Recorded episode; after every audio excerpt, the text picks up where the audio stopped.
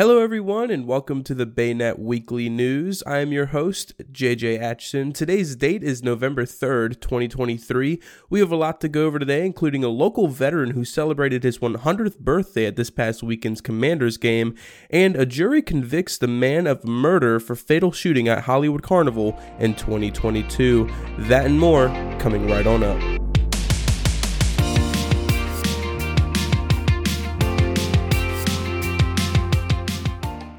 This past Sunday, William Billy Chelsea, a World War II Army veteran, celebrated his 100th birthday at this weekend's Commanders game. Chelsea, a resident at the Charlotte Hall Veterans Home, was born on October 5, 1923, and moved to Washington, D.C. from St. Mary's County in 1946. Chelsea even worked at the Griffith Stadium where the team played until 1965. The Charlotte Hall Veterans Home wouldn't have been able to do this if it weren't for the help and sponsorship from Southern Maryland Vacation for Vets, a nonprofit organization that provides free weekend retreats for wounded and recovering service members and their families. Happy birthday, Mr. Chelsea. St. Mary's County State's Attorney Jamie Sterling announced today that following an eight day trial, a St. Mary's County jury convicted Devron Nyquez Murray, age 20 of Lexington Park, of first degree murder, attempted first degree murder, and related offenses. The violent crimes committed at the 2022 Hollywood Volunteer Fire Department annual carnival took the life of one teenage victim and left another teenager shot and injured. The jury convicted Mr. Murray of the following charges first degree murder of a 16 year old victim, second degree murder of the same 16 year old victim, and use of a firearm in the commission of a crime of violence. Attempted first degree murder of the 17 year old victim, attempted second degree murder, first degree assault, use of a firearm in the commission of a crime of violence, loaded handgun on person, and possession of regulated firearm under the age of 21. The defendant will remain held without bond pending the sentencing hearing. In a shocking incident on November 3, 2023, at approximately 5:16 a.m., emergency personnel rushed to the scene of a motor vehicle accident on Thompson's Corner Road and near Woodburn Hill Road. Upon arrival, crews found a work van struck by a runaway tire from a dump truck. The forceful impact resulted in the tire going through the van's windshield on the driver's side. The 32 year old male driver of the van suffered only minor facial injuries and declined medical assistance. For more information on that, make sure you read the full article on thebaynet.com.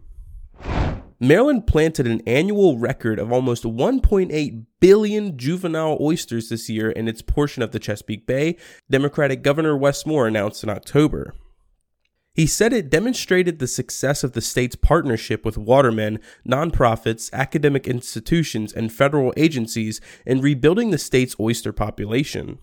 Of the total, 1 billion young oysters were placed in sanctuaries in the five bay tributaries the state has targeted for large scale oyster restoration. Since 2014, the state has planted almost 7 billion oysters after committing to restore oyster reefs in Harris Creek and the Manokin, St. Mary's, Tred Avon, and Little Choptank rivers. Those oysters were mainly produced by the large hatchery in Cambridge run by the Horn Point Laboratory of the University of Maryland Center for Environmental Science. Other participants providing technical, financial, or logistical support included the Oyster Recovery Partnership, U.S. Army Corps of Engineers, and the National Oceanic and Atmospheric Administration. Oysters planted in other sanctuaries, privately leased areas, and public oyster grounds came from a collaboration with multiple groups. Nonprofits such as the Chesapeake Bay Foundation, Severn River Association, and Shore Rivers, watermen's associations, and several private producers. Participants in the state's Marylanders Grow Oysters program and similar initiatives joined in raising hatchery spawned oysters for the plantings. About 212 million post larval oysters, or spat, went into sanctuaries in Eastern Bay as part of a new restoration project there, while nearly 113 million got planted in smaller sanctuaries in Anne Arundel and Queen Anne's counties. And more than 455 million oysters were planted on grounds open for commercial harvest throughout the state waters. The St. Mary's County Sheriff's Office is seeking the whereabouts of David Allen Brooks, who left a treatment facility and failed to return to the St. Mary's County Detention and Rehabilitation Center. Brooks is a white male, approximately 6 feet tall, weighing 180 pounds, and was last seen on Friday, October 20th, 2023. Brooks is wanted for an active arrest warrant for escape second degree, conditions of release, and a bench warrant relating to a circuit court case.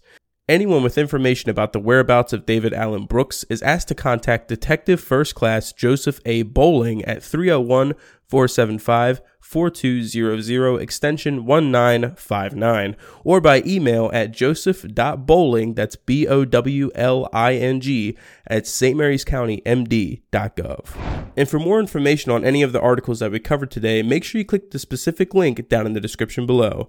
And that's all we got for you this week on the Baynet Weekly News. Again, my name has been JJ Atchison. I hope you guys have an amazing weekend and we'll see y'all next week.